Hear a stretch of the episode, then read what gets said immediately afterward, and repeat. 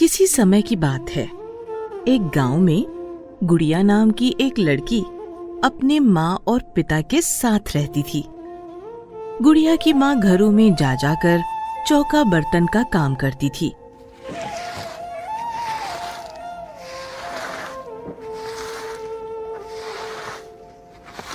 गुड़िया के पिता को शराब पीने की गंदी आदत थी। वो कोई भी काम नहीं करता था। जब देखो सारा दिन शराब के नशे में धुत रहता था और उसकी माँ को मारता पीटता था। गुड़िया ये देखकर बहुत दुखी रहती थी।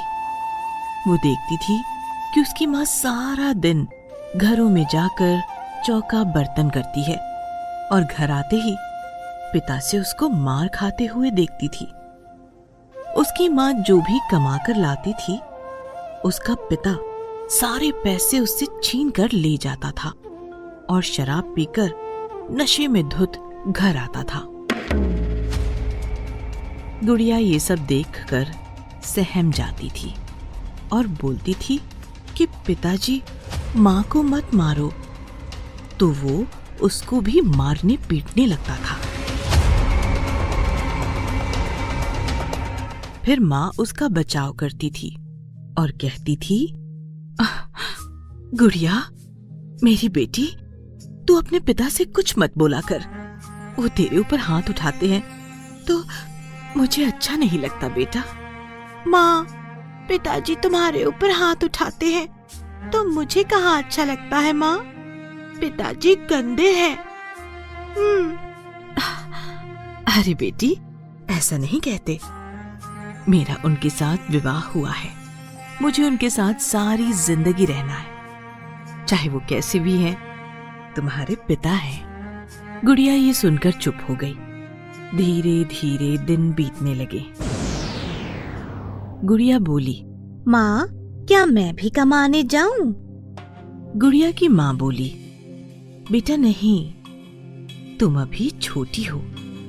अभी तुम्हारी कमाने की उम्र नहीं है। जब तुम बड़ी हो जाओगी तो तुम पैसे कमाने जा सकती हो। ये बोलकर गुड़िया की माँ काम पर चली गई। गुड़िया पीछे से सोचती रही। हम्म, मैं भी अपनी माँ की मदद करना चाहती हूँ। पर मैं किस तरह से अपनी माँ की मदद करूँ? गुड़िया बाज़ार की ओर चली गई। उसने देखा बाज़ार में गुलाल, रंग, पिचकारी, गुब्बारे, मिठाई की दुकानें जगह जगह बाज़ार सजा हुआ है। उसका मन ललचाया कि काश वो भी ये सब खरीद सकती। गुड़िया सोच में थी कि तभी उसने सामने देखा, एक भिखारी ज़मीन पर चादर बिछाकर बैठा है और कुछ लोग उसके आगे चादर पर पैसे फेंक फेंक कर जा रहे हैं।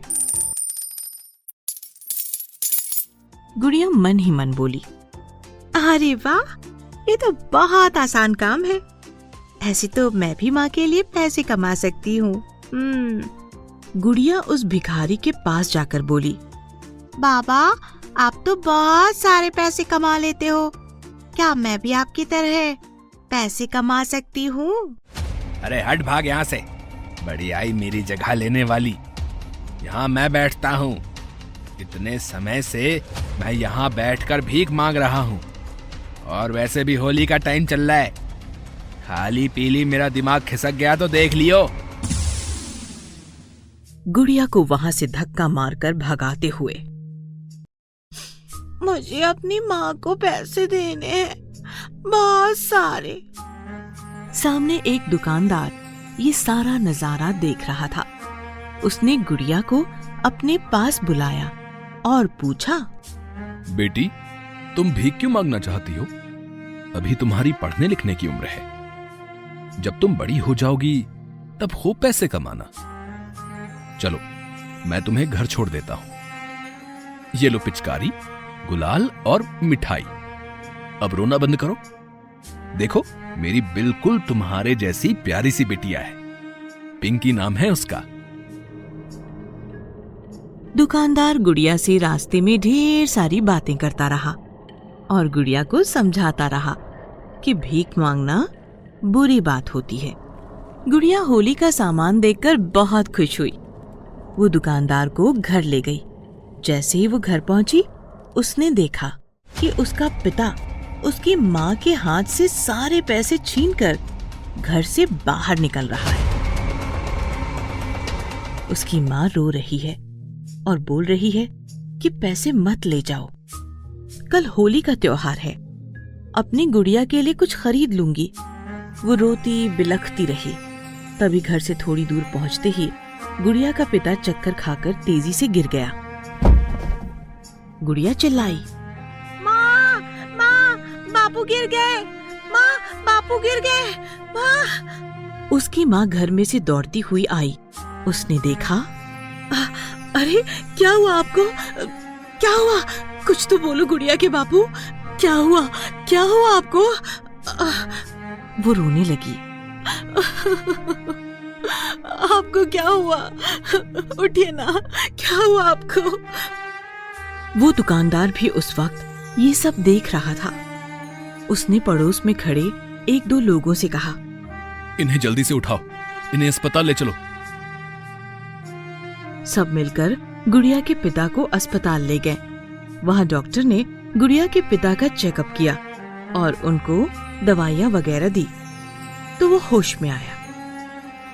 होश में आने के बाद डॉक्टर ने बोला कि ये सब ज़्यादा शराब पीने की वजह से हुआ है। अगर दोबारा शराब को हाथ भी लगाया तो इनकी जान को खतरा है। भाई साहब ये शराब के लत छोड़ दो। तुम्हें पता नहीं आज तुम्हारी बेटी सड़क पर भीख मांग रही थी। मैंने इसे देख लिया और इसे वापस ले आया। इस बच्ची को नहीं पता कि भीख मांगना क्या होता है। ये तो अपनी माँ के लिए पैसे कमाने गई थी। गुड़िया का पिता बहुत ही शर्मिंदा था। उसने कहा कि आज मैं अपने घर से होली के दिन सारे पैसे लेकर जा रहा था पर फिर भी तुम लोगों ने मुझ जैसे बुरे आदमी को बचाया। मुझे अस्पताल लेकर आए। दुकानदार गुड़िया के पिता से बोला तुम्हें इस बच्ची के लिए ठीक होना होगा अपनी पत्नी के लिए ठीक होना होगा। जब गुड़िया की भीख मांगने की बात उसकी माँ ने सुनी तो वो फूट फूट कर रोने लगी और उसने अपनी बेटी गुड़िया को गले से लगा लिया। और बुरी तरह से लिपट कर उसको प्यार करने लगी।